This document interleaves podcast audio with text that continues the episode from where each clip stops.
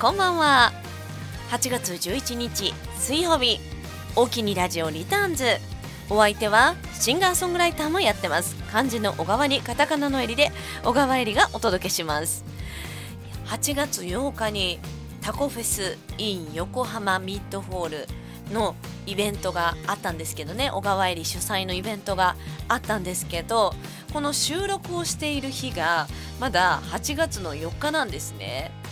いやー開催されてるんですかね。ちょっとね台風がこの時期に発生していたりですとかちょっとヒヤヒヤしてるんですけれども実際のところはどうなんでしょうね。無事に開催されていることを祈っておりますが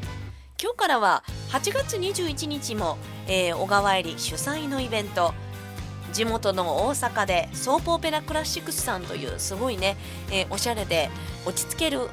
ライブハウスがあるんですけれどもそちらで、えー、タコフェスを開催させていただきます。そちらに出演していただくアーティストさん特集。で今日は滋賀県を中心に全国いろんなところで活動しているコスプレシンガーソングライター伊谷あこちゃんをゲストにお迎えしております。今晩もいろんなお話を聞いていきますのでどうぞお楽しみに。で伊谷あこちゃんがですねやっぱそのコスプレシンガーソングライターということでアニメも結構好きなんですね。なのでそれにちなんで今日のテーマは好きなアニメ気になるアニメというテーマでお届けしていきます。それではここでオープニングナンバーを1曲。暑い日が続きますよね。本当に熱中症には気をつけていかないといけない昨今。いやなんかね水の中も暑いっちゃ暑いんですけどなんとなくね水の中水浴びしたいなーなんて思う時もありますよね、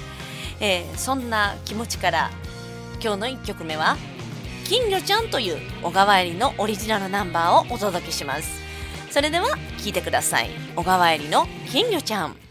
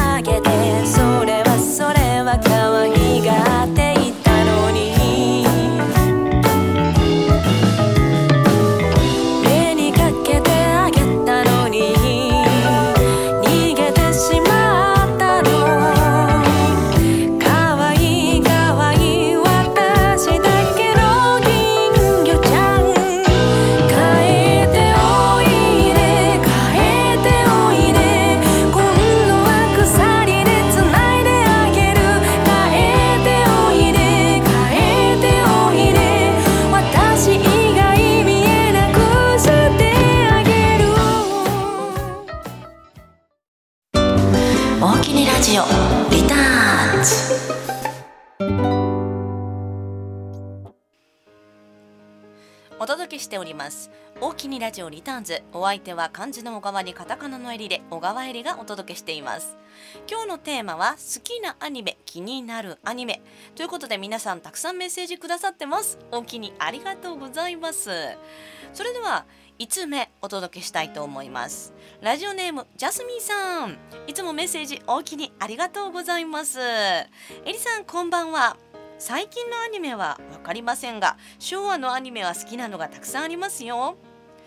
いじめながらでも前向きに生きているキャンディーキャンディー。海の平和のために戦う海のトリトン。アンドロメダを目指して旅をする銀河鉄道999特に銀河鉄道999のね曲とか最近 CM で使われたりとかしてましたね。やっぱ往年の名作はね色あせないものがありますね。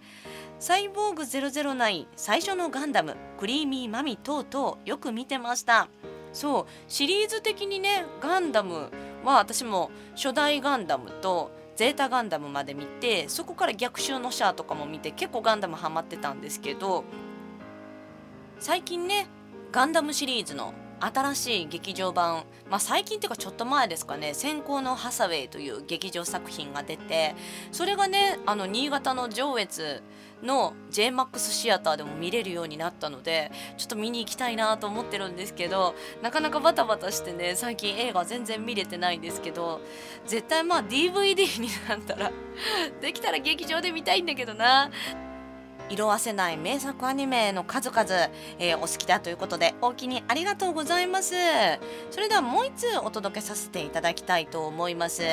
ラジオネーム藤田さん2週間連続投稿。お気にありがとうございます。おお盆休みのど真ん中きっと実家にも帰らずひたすらこもってたまったビデオを見まくる日々を続けていると思います。で好きなアニメ気になるアニメ。好きなアニメは映画なら細田守作品や新海誠作品です。細田守監督の「竜とそばかすの姫」はまだ見ていませんがお盆休みのうちに見たいなと思っています。そう私もね「竜とそばかすの姫」は劇場で見たいなと思っている作品でもう今映画結構見たいのめっちゃあってまあ「竜とそばかすの姫」も見たいし、まあ、そのさっき言ってた「先行のハサウェイ」も見たいし、まあ、実写作品もいろいろ見たいのがあってもうなんかね映画館本当はこもりたいぐらい結構見たいのがあります。すごい遠い。またね私も見に行ったら感想を言いたいなと思いながらなかなかタイミングが合わず見に行けなくて切ない「竜とそばかすの姫」ね見に行った方がいらっしゃったらまた感想を教えてください。めっちゃ気になってます。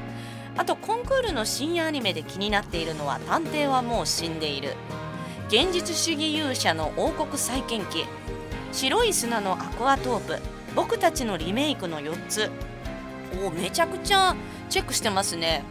えー、この作品が探偵は第1話から引き込まれるストーリーと毎回の事件で次第に明らかになっていく死の真相など伏線張りまくりな感じがいいです。なんかもはや気になる感じですね。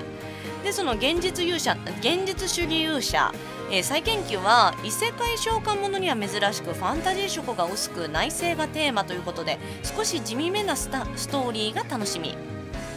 で、えーと、白砂は PA ワークスの描く。沖縄の小さな水族館の再建に頑張る。女の子たちが可愛い。えー、これめっちゃ気になる。また水族館ネタっていうのがいいですね。もうなんか私水族館すごく好きなのでこれちょっと調べてみたいですね。ボクリメはタイプリタイムリープもので、えー、クリエイターを目指す現代学生の青春。これなんかちらっと見たような気がするな。あとこの中では現実主義勇者の王国再建記。これは漫画が原作なんですけど私実は結構読んだんですよ。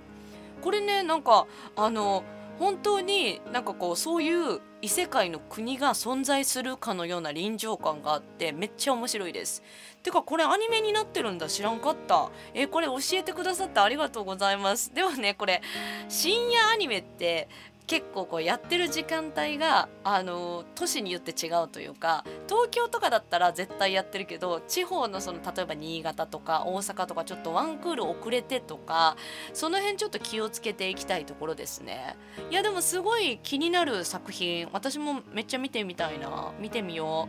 う。大きにありがとうございます。あと先日の豪雨冠水とか自然の脅威がすごいですね。新潟はほとんど行ったことがないので大変なのは冬の雪だけかと思ってました。いやいやいやあのね意外とやっぱね涼しいと思われがちの新潟なんですけど夏めちゃくちゃ暑いですしね。あとはえまあゲリラ豪雨みたいな豪雨がですねいろいろな地域でねその群馬とかでもあったりとかも聞きましたでねまあ静岡の熱海もそうですし結構ね急に雨がバーって降ってきたりしますし今は台風もやっぱ心配ですのでねほんと気をつけて まあ自然の脅威なので気をつけるのもねまああの限界がありますけれども、まあ、天気予報に敏感に行きたいところですね。えー、まだリアルライブに参加は難しいですがコロナが収まったら名古屋でのタコフェス期待してます。いやほんまにタコフェスね。名古屋でやりたいな。コロナが落ち着いたらいろんな目標がねありますね。ほんといろんな地域でまたイベントやりたいなと思ってますのでもちろん新潟でもやりたいなと思ってますのでよろしくお願いします。それではアニメ関連でもう一つラジオネーム五右衛門風呂さん大きにありがとうございます、えー、好きなアニメ気になるアニメは宇宙戦艦ヤマトです。そうヤマトねやっぱ戦艦ものの元祖ですもんね。好きな理由が主人公古代進が仲間と一緒に絶望のどん底から仲間を失いながらも放射除去装置を取りにイスカンダルへ向かい地球を救うから。あと巨人の星も挙げてくださってましてやっぱりね往年のこう熱いアニメをチョイスしてくださいました。エリさんは好きなアニメありますか？とのことなんですけど最近もう一度見たいアニメ。そう「スラムダンクみたいななんかこう暑い夏にこうオリンピックとか見てたらなんかスポーツものが見たくなってきてうわ「スラムダンクもう一回見直したい。いろいろアニメの話もっとしたいですけどちょっと最後に置いといてこの後はワクワク心理テストのコーナーです。ワクワク心理テストのコーナー。えー、当たらんのじゃんとか言いながら意外と選んじゃう心理テスト。当たるも八景当たらないも八景選んでみてはいかがでしょうか。今日8月11日は本当は山の日。オリンピックの兼ね合いで山の日は8月8日に移動してしまったんですけど。そう山の日にちなんで今日はこんな心理テストを用意しました。山で遭難した時にあなたが見つけたもの。ということであなたは山で遭難してしまいました。さまよっているあなたが発見したものは何でしょう？A が山小屋。B が猛獣、まあ、熊とかね。C が下山道。D が洞窟。A が山小屋。B が猛獣。C が下山道。D が洞窟。さてあなたはどれを選ぶでしょうか？私はそうだな。もうなんか一刻も早く山から抜け出したい。下山道かな。うんもう帰りたい。山やだ。まあねこの心理テストでわかるのは窮地に陥った時あなたがどんな行動をとるのか。あなたのそれまで生きてきた経験や人間性が現れるものです。実際にピンチの時あなたはどういう行動をするのでしょうか。この後のゲストコーナー後結果発表したいと思います。それでは今日のゲストは伊谷あこちゃんです。Get back, get back, get back, get back 奪い返すよ。掴みかけたこの手が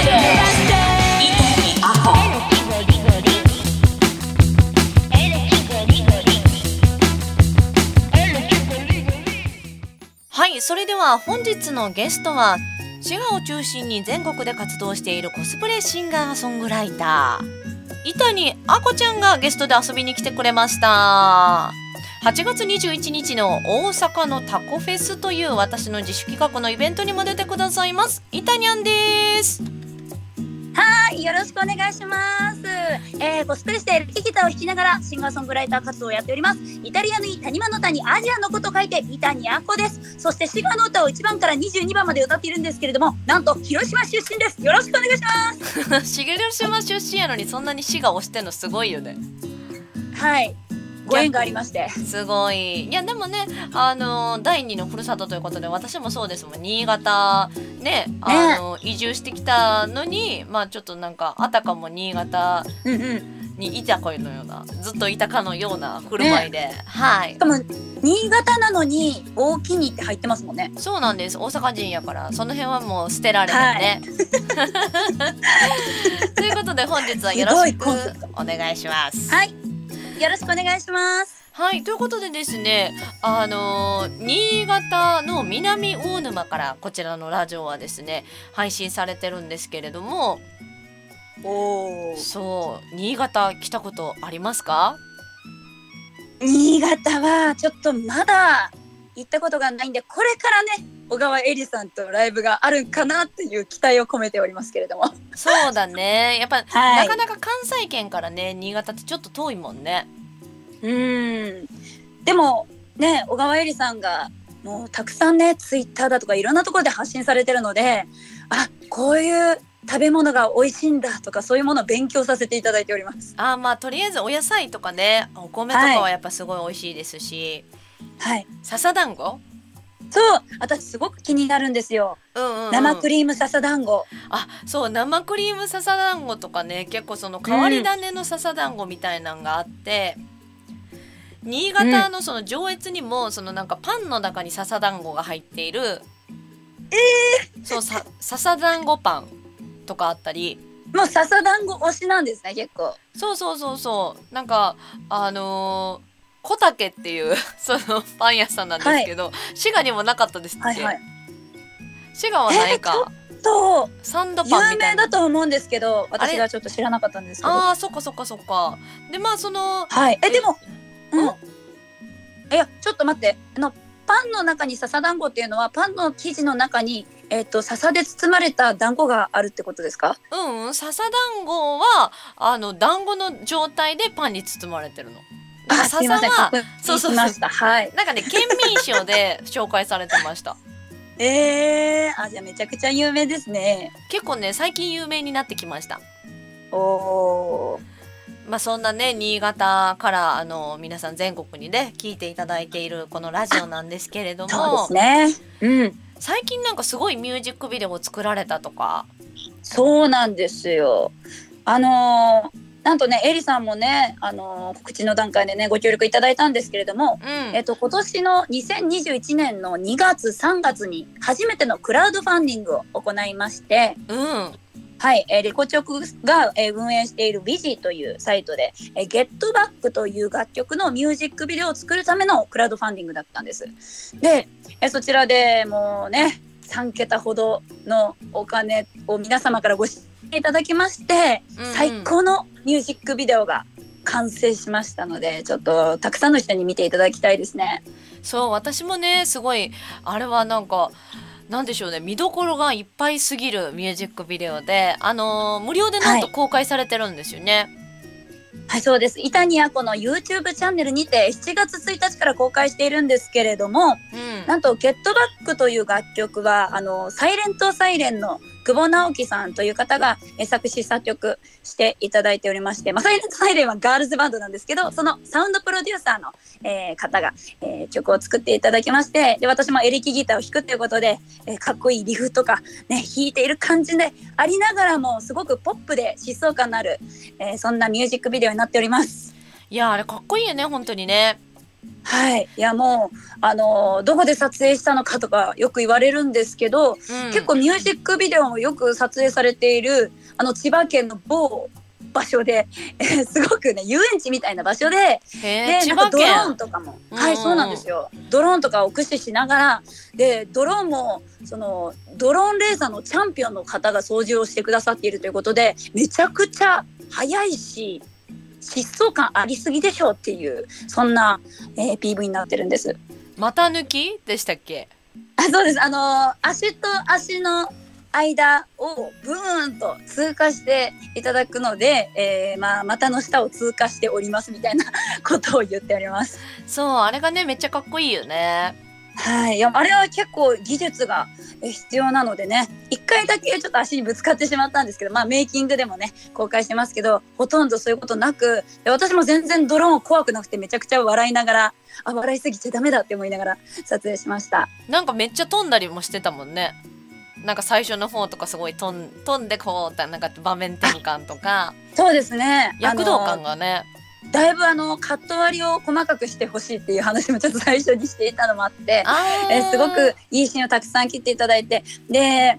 あのー屋外のねヘリポートを使ったシーンも実際にヘリコプターが着陸できる場所を使って、で私もあのースタッフさんとかもすごい遠いところとかで見守られながら一人で音をこう頼りに歌ってっていうのを何回も何回も繰り返して撮影しました。そうですよね。ほんでやっぱねあの今日メッセージいただいてましてはい。あのーまずラジオネームベルチーさん大きにはいありがとうございます。大きいえー、イタリア子さんこんばんは。大きにラジオ初お便りですと。嬉しい。で聞きたいことなんですけどイタリア子さんのゲットバックと、私のあのキャンバスという、えーこれもまたクラウドファンディングで157万集めて作ったミュージックビデオがあるんですけど、それの、まあ、お二人の素敵なミュージックビデオの見どころや大変だった裏話があればお聞きしたいですと。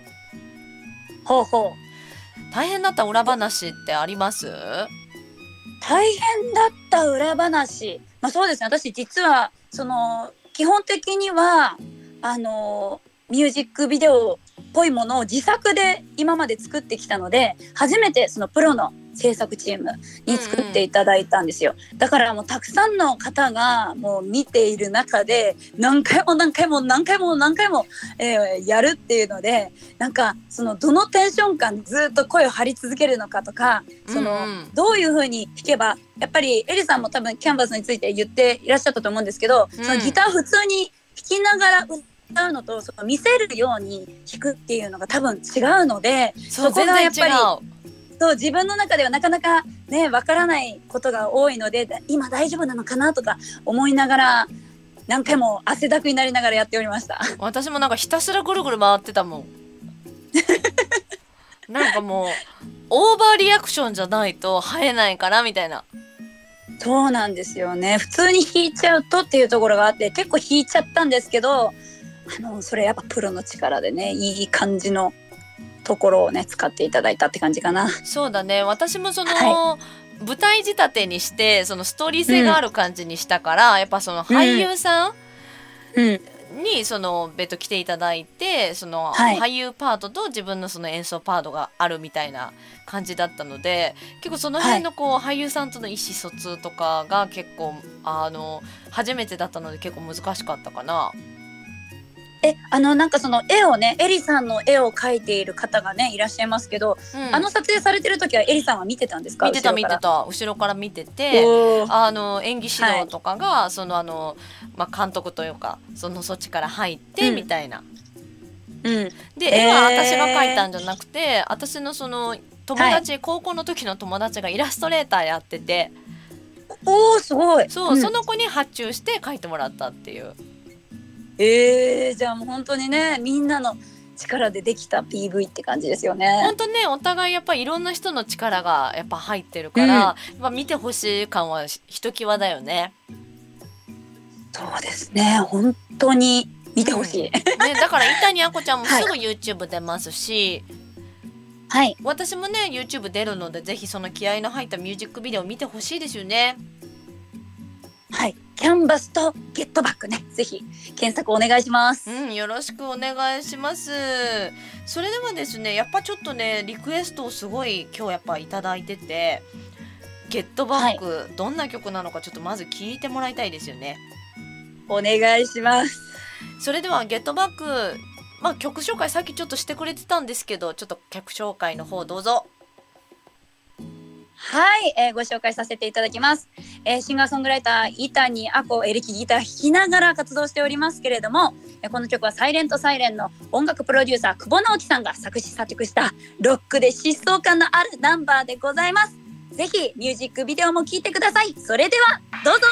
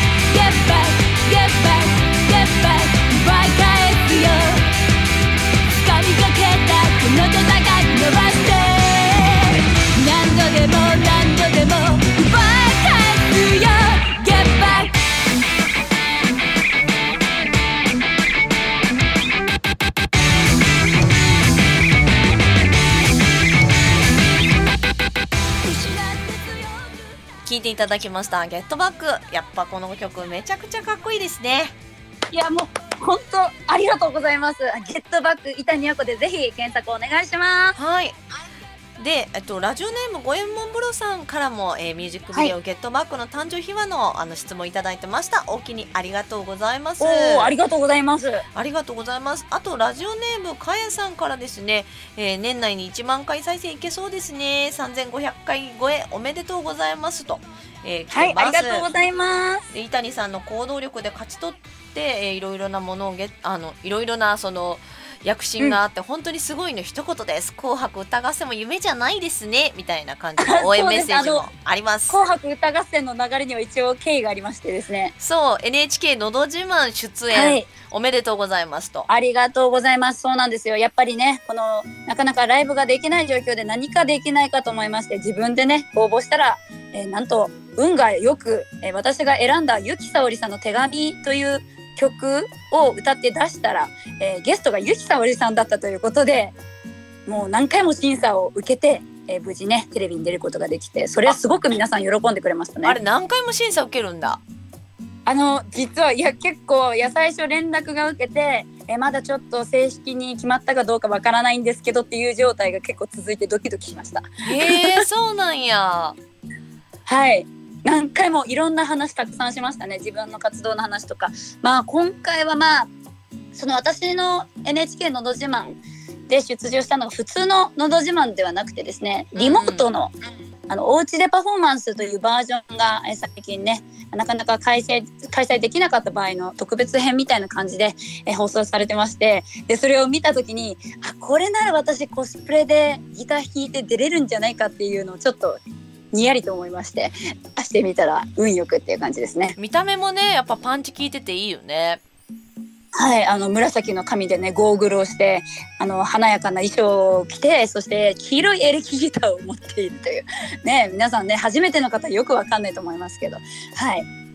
そう。でねまあそのかえさんが、えーと、伊谷さんに質問と、うん改めてこの機会に聞きたいこと、はい、将来の夢と目標を聞かせてください3年後と10年後お願いしますいやちょっとそれはちょっと急すぎますねね難しいね そうですね。まあ、ざっくり目標。ざっくり、そうですね。あの、やっぱり。あの、NHK のど自慢は本当に喜んでいただいてで今私結構いろんなお仕事もさせていただいてますけどそれも結構すごいんだけどねやっぱ純粋にうちの両親が NHK 関係はめっちゃ喜んでくれたのでやっぱ「紅白歌合戦」はね目指したいですね。あと3年後は3年後と10年後またね難しい質問されますけれどもざっくりね3年後にはメジャーデビューして 10年後にはもう世界をね飛び回って活動できるようなあの海外の方が多分私受けがいいと思いますので積極的になんか売れてても売れてなくても出ていけるような人になったらいいなと思います。確かにベイビーメタルとかねあの辺とかもね海外ですごく評価得てますもんね。そうですね。だからまあちょっと年齢もねそこそこいってしまうのでとにかく健康でいたいなと思いますまあそこですねやっぱそれに限るわはいやはり、まあ、健康を維持しながらも活動していけたらなと思います。うん、で私もねこれあのメッセージもう一個あってあすごい私も気になってたことが入ってるので、はい、これちょっと聞いてみたいと思います。えー、ラジオネーム、うん、藤田さんお気にありがとうございます。はい、お気にありがとうございます。えっ、と伊谷あこちゃんへのメッセージがえりちゃんの配信で伊谷を知ったのですが。はい、コスプレでエレキギター弾きでしかもミュージックバッあミュージックビデオのゲットバックがめっちゃかっこいいと。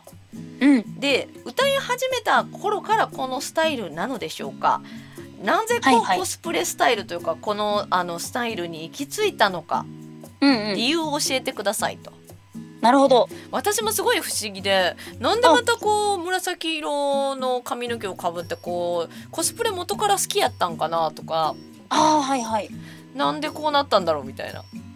そうですね。まずちょっとざっくり言いますと私ももともと舞台だとか声優だとかいろいろなことをまあ10代からさせていただいておりまして、はい、で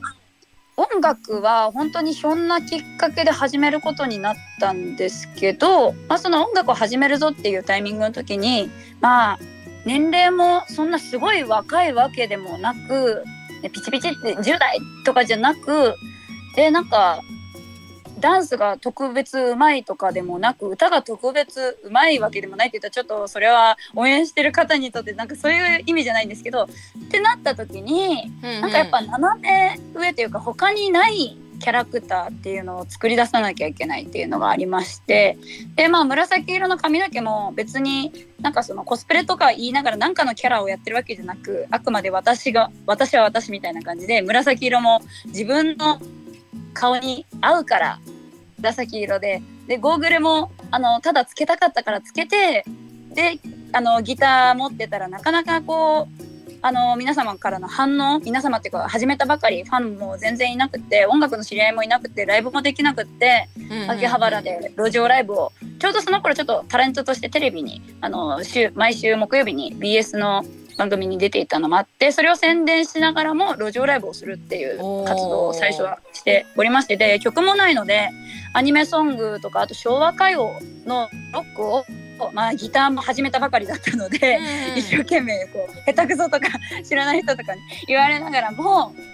始めて CD ももう半年で、まあ、曲を一気に15曲ぐらい作って落ち着いてったかなっていう。はいでまあ15曲ぐらい作った段階でなんかまあ曲も最初はなんか歌いたい曲での雰囲気のものを作っていてあんまり狙いがなかったんですけど、そんなに。リフは、ま、とか最低限のものは決めてたんですけど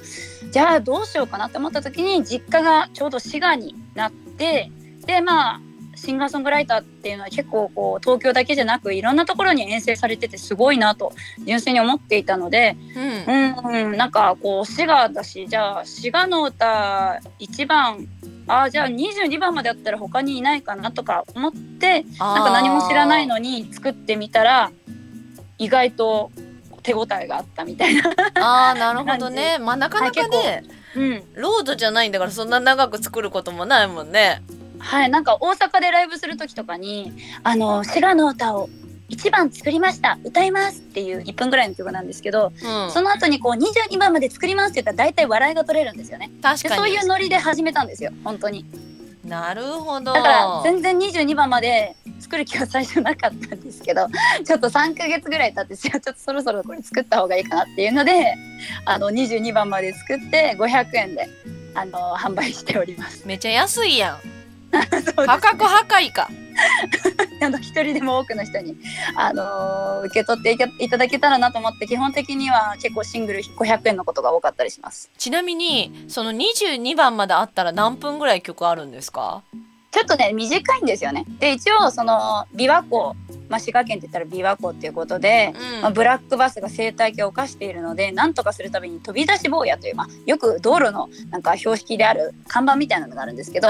その子が、まあ、滋賀県琵琶湖を一周して仲間集めて最終的に琵琶湖から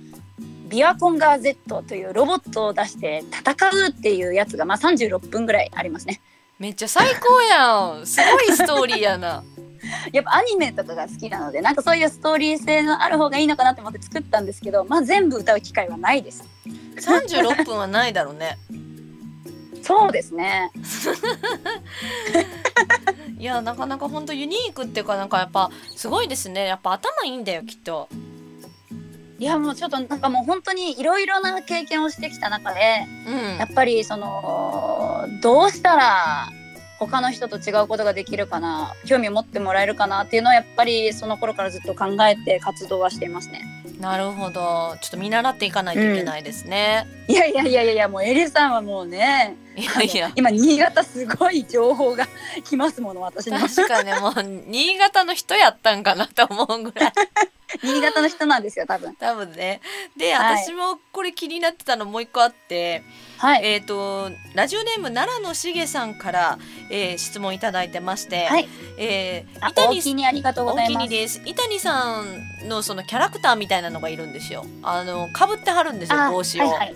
なんかあの黄あそう色い、ですねタコスちゃんそうそうタコスちゃんっていう帽子をかぶってるんですけど。あ帽子あの帽子じゃないです。ちょっと待ってください。あれ帽子じゃないの？帽 子あのまあ帽子みたいにかぶってますけどあの一応タコスちゃんは生き物の帽子ではなくあのタコスちゃんだよというあの一応喋るんですけど あんまり喋るとキンキンするのであのテレビ番組の時にちょっと黙れと言われ、えーあんまり喋れなくなってしまったんですがあの一応あの別物として存在しております。でまあこれは伊谷さんの頭の上にいるいつもいる相棒タコスちゃんはどのように生まれたのか誕生秘話を聞きたいですああはいはいはい。えっとですね一応タコスちゃんはですねまあキャラクター設定もそんなにされてはいないんですけど されてはいないんですけど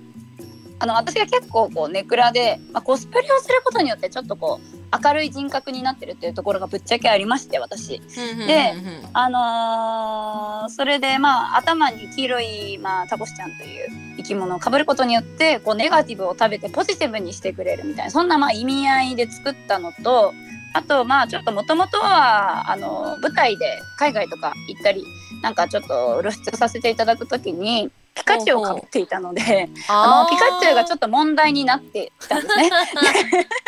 で ピカチュウがまあすごく好きなんですけどじゃあピカチュウの代わりにっていうことでちょっと即座に、えー考えて、えー作った初めてのキャラクターででまあちょっとそのピカチュウと間違われるっていうのもあって顔がちょっとひねくれているっていうところがありますかね。なるほど。タコスちゃんもいろいろ複雑な経緯の上生まれたんですね、はい、でも基本的にタコシちゃんポジティブなんであのネガティブを食べるっていう役割なんでね。はい。全然いい子です。いい子です。皆さんもネガティブ。はい。急に現れる。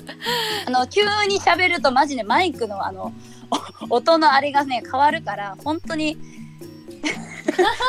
あの注意されました。いやでもねネガティブ食べみんなのネガティブも食べてもらいましょうじゃあねそうですねタコシちゃんのねかぶり物をこう物販で販売したいですけどまだちょっと大量生産できるほどのまだ知名度がちょっと追いついてないんで頑張りたいと思います。そうですねタコス人気も上げていきましょうねそうですね。であともう一個ねあの今滋賀の歌の話あったじゃないですかもう一個、伊谷さんが全国に誇れる滋賀県のいいところとは何でしょうか？というメッセージが、えー、っとですね滋賀県に誇れるいいところ。まあ基本的には私もまあネガティブ出身のポジティブみたいなところがあってでも言うてその滋賀ってえ琵琶湖しかないんでしょ？みたいなことをまあ言われたりあと滋賀の人自体も結構思ってることが多くって。なんか大阪にコンプレックスとかでちょっとあるんかなみたいな とことかありそうますもんね。ですね。ちょっと大阪人まあ同じ関西圏やけどもなんか滋賀ってそのよそから東京とかで言ってもえそこ関西なの？っていうえ本当えなんで知らないのぐらいのレベルのねこともあるんですよ。でもその滋賀県って本当にたくさんの魅力があって文化的なねあの建物だとかえ普通にみんなが知ってるようなものってすごくたくさんあるんですよ。だからもっとこう前向きにねあの私も行きたいしえ前向きになった方がいいんじゃないかなっていうのもあってすごく滋賀県はやっぱ知れば知るほどこう素晴らしい場所なのでぜひねあの遊びに来ていただけたらいいなと思います。そうパワースポットとか神社仏閣もすごい多いんですよ。やっぱあの大きいその湖のほとりだからか、結構私もいはい。回りました、そうなんですよ。なんかもうねあの京都とかが目立っちゃうかもしれないんですけどまあ京都の、ね、隣っていうかやっぱり歴史上人物っていうかやっぱ都がね近いっていうか あの偉い人多分ほとんど滋賀にも結構住んでたんじゃないかなっていうので、うんうんうん。あのゆかりの地も多いですしあと湖の中にこう神社があって白ひげ神社っていうところがあるんですけどそういうなんかパッと見てもね素晴らしい場所もいっぱいはいねありますのあでぜひぜひ皆さんね滋賀ちょっとまた遊びに行きましょう。コロナが落ち着いたらね。ね。うん。でまあ最後なんですけど、えっとラジオネームいのさん、まあ、このコロナウイルスでいろいろね、そのやっぱりあのー音楽の楽しみ方もコロナウイルスによりちょっと大きく楽しみ方も変わってるけれども今後そういうコロナ禍もある中で力を入れていきたい活動はあるでしょうかというメッセージをいただいております。うーん、そうですね。やっぱちょっと SNS もちょっと力入れなきゃなとは思っているんですけれども、まあやっぱり YouTube もね、そのなかなかその自分のことだけ発信するとそのやっぱり自分のねファンの方だけ見てもらうってことになるのでなんか自分の得意を生かした喋りとか生かしたでも皆さんが興味を持ってもらえるような内容で何か発信できたらなとかいろいろこう考えているんだけども、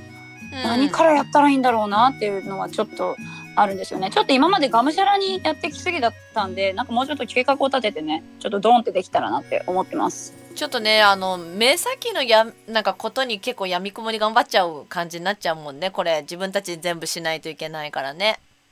そうなんですよね。なんですけどなんかまあそのライブもね大事だし生きていくために大事な活動なんですけど、まあ、私的にはやっぱりその自分のね体調管理も含めこうちょっとそのスタイルたくさんすごいやるっていうスタイルじゃなくってこう一つ一つなんか意味を持たせられたらいいなっていうのと、うん、なんかうーんそうですね。うんなんかなんだろうなうん、なんかそういうふうに考えているので、まあ、それもベースにただやっぱりあの収入も必要になってくるので なんか他にも楽しんでもらえるようなというか他の人がやっていないようなことができないかなっていうのをちょっと今考えてはいます。そうですねやっぱねいろいろこうまあがむしゃらにやるんじゃなくてこう新しいことも手を出していきつつちょっとまあ計画的にいきたいってところですね。そうですね。やっぱりやるならちょっとやってないことをがむしゃらにやっていきたい。ですね。はい、うん、まあ、しかもね YouTube やったらねあの私もねあのー、今シーズンっていうか今年あのー、滋賀にも伊吹山というかねあのスキーができる、えー、場所がありまして、うん、そちらでラジオ DJ とかもさせていただいていたのであのー、なんかこうスキーつながりでねこう新潟でもこう動画を撮ったりだとかてかスキーがそんなにできないのでスキーできるようになりたいなとかなんかそういうこう浅い浅いっていうかなんかすごい夢っていうものじゃないですけどなんかそういうことはやりたいなっていうのはなんかたくさんありますね。私も滋賀のスキー場に行きたい。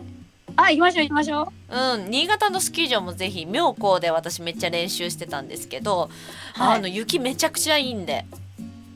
いやもうねいやもう聖地っていうかなんか新潟になるとこういろんな乗り物があるんですね。そうスノースクートとかねそれとかあとは、うん、あの新潟のその山深いあの出身の方って小学校の時にスキーが授業なんですよ。はい、あーなるほど。そうだからめちゃくちゃうまくてみんな。うんうんうんうん。そうそうそうだからなんか鍛えられてます。いやなんかせめてねあのリフト乗ってね、うん、上まで行って。あの滑って降りたいですけどちょっとねまだねそんなスキーあのソリすらちょっと初めてだったので今年マジで？スキーかスノボか一緒に練習しましょう、うん、じゃあ。はいちょっとスノボに行こうかな一回な。ちょっとスキースキースキーからあの練習し始めたんですけどちょっとスノボチャレンジしてみたいですね。私スノボなんか足固定されるから怖いからスキーていきます。まあ私もねそういうスキーとかまああと最近まあ野菜が美味しすぎるからちょっともう畑やりたいなとかちょっとシンガー、ね、シンガーソングライターから逸脱してきてますけど。いやなんかいいじゃないですかもう農業シンガーソングライター。そうですね。私もなんか人生楽しんでいきたいですね。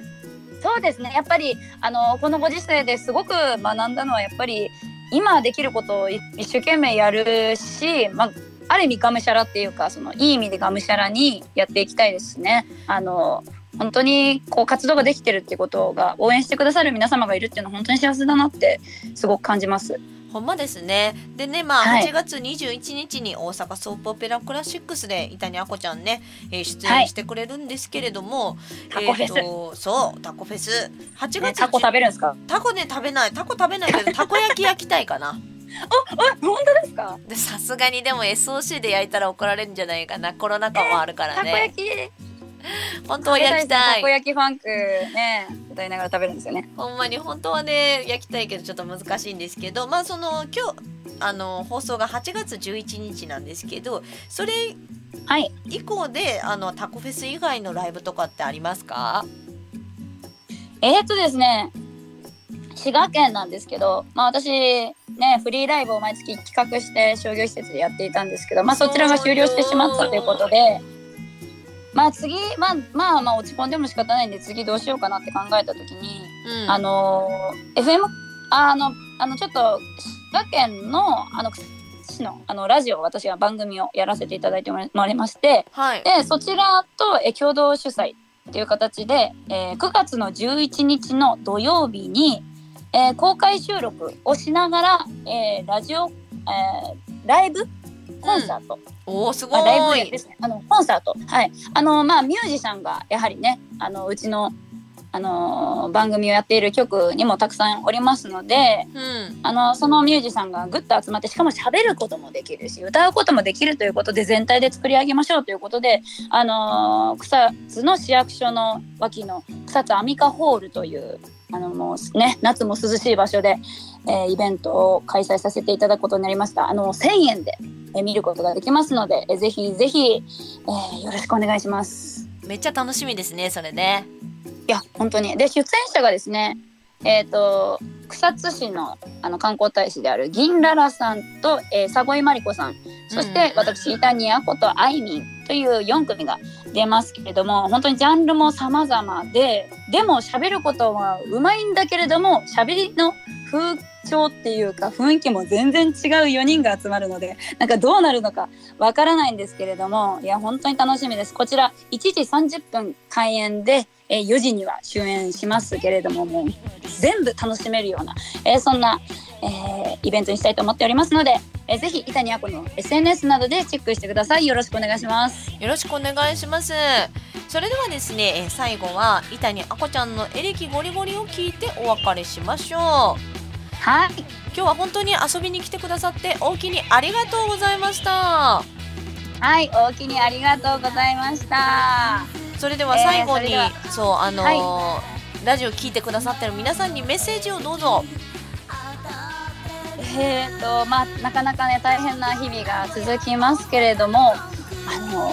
皆様の応援が本当に活力になっておりますし、えー私いやエリさんねもちろんもういろんなアーティストから、えー皆さんに元気を届けられるように、えー活動頑張っていきますのでえー今後ともよろしくお願いいたします。それでは本日のゲスト滋賀を中心に全国いろんなところで活動しているコスプレシンガーソングライター伊谷あこちゃんでした。ありがとうございました。どちらかというとな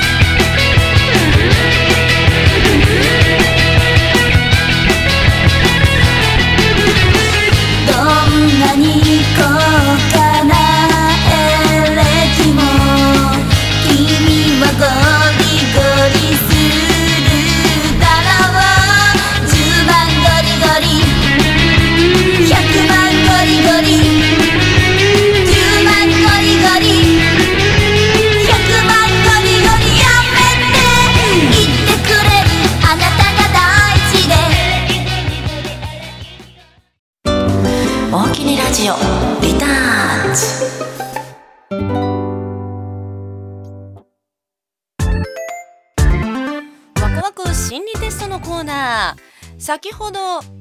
そうこんな心理テストを出しました。山で遭難してしまいました。さまよっているあなたが発見したものは A 山小屋。B 猛獣。C 下山道。D 洞窟。私は C 下山道を選んだんですけどこれで診断できることがあなたが追い込まれたら山での遭難はあなたが追い込まれた危機的状況を表してます。そこで発見したものはあなたが追い込まれた時に取る行動を示しています。それではまず A の山小屋は虎視眈々と逆転を狙う。これを選んだ方はこう危機的状況の方が力を発揮できるタイプかもしれません。B は猛獣。やけくそになり突っ込む。えー、たとえ失敗してもやりきった満足感があるため後悔は少ないでしょう。C は下山道その場から逃げる。これも私ですよ。逃げてるんかいみたいなね、えー、逃げ方によってはその後の立て直しもうまくいくでしょう。そう時にね逃げることも悪ではない。で D の洞窟。流れに身を任せる。ちょっと下手に動く方がちょっとダメかもと考えるタイプなんですね。ただ流れに身を任せすぎてチャンスを逃してしまわないように注意しましょう。追い込まれてしまった時は冷静な判断が難しいかもしれません。何が正解なのかも分かりませんがうまくいってもいかなくても後悔しない選択をしたいものですね。それではここまではワクワク心理テストのコーナーでした。来週はどんな心理テストになるのかお楽しみに。大きにラジオリターンズ。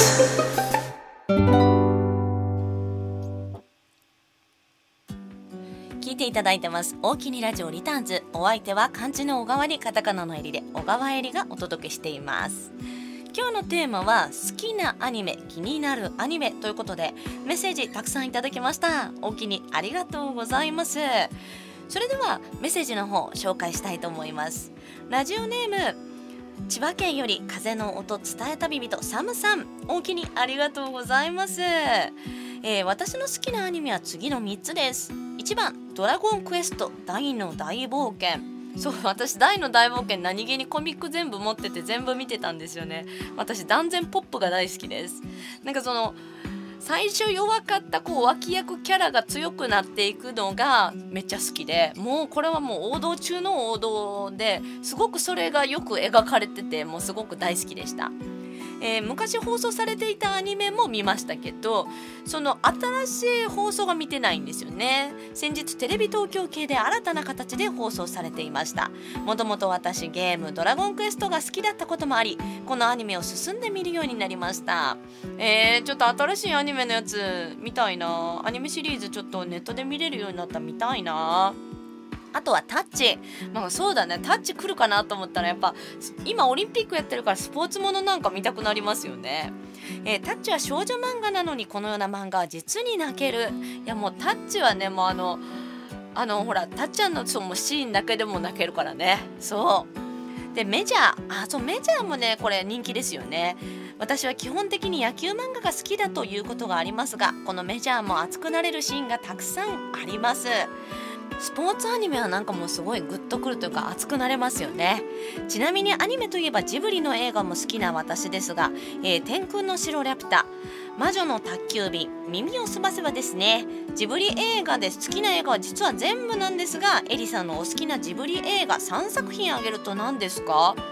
もちろんね王道の、まあ、ラピュタも魔女の宅急便も好きなんですけどそうねここで上がってないので言うと「千と千尋の神隠し」と「もののけ姫」と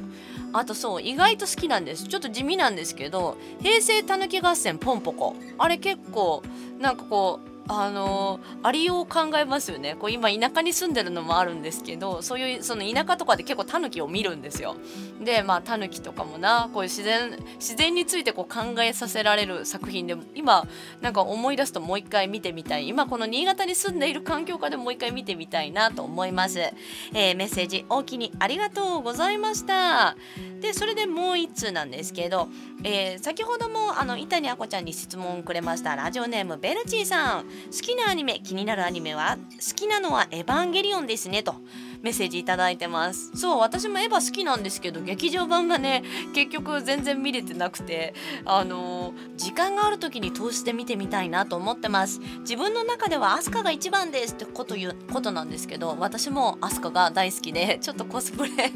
のあの衣装をいただいたのでやりたいなと思っています。最後にラジオネームいのさん大きにありがとうございます。大阪タコフェスチケット入手済みということでめっちゃ嬉しいです。頑張って開催します。好きなアニメ気になるアニメが、えー今季春から日本テレビの深夜で放送されているエデンズゼロそうこのエデンズゼロねちょっとあの見たんですけど宇宙版友達100人できるかなみたいな。あの主人公がめっちゃ熱い感じでちょっとめっちゃ面白そうです。エデンズゼロ見たいな。で連載中だそうなのでぜひぜひ調べてみてください。ということでアニメの話全然足らんかった。またやろうかな。漫画特集とかもやろうかなと思ってますのでぜひぜひまたお気にラジオにメッセージお待ちしています。小川入り新潟ライブがあります。8月14日、えー夜に長岡の新亀寿司というところでライブさせていただきます。あと8月の15日は燕にあります。ルーム217というところで投げ銭ライブもさせていただきますので、えー詳しい情報は漢字の小川にカタカナの入りで小川入りのホームページまでぜひ見に来てください。それでは来週もこの時間にお耳にかかりましょう。今日のラストソングは線香花火でお別れしたいと思います。リクエストいただきました。藤田さん大きにありがとうございました。それでは皆さんいい夢見てね。おやすみなさい。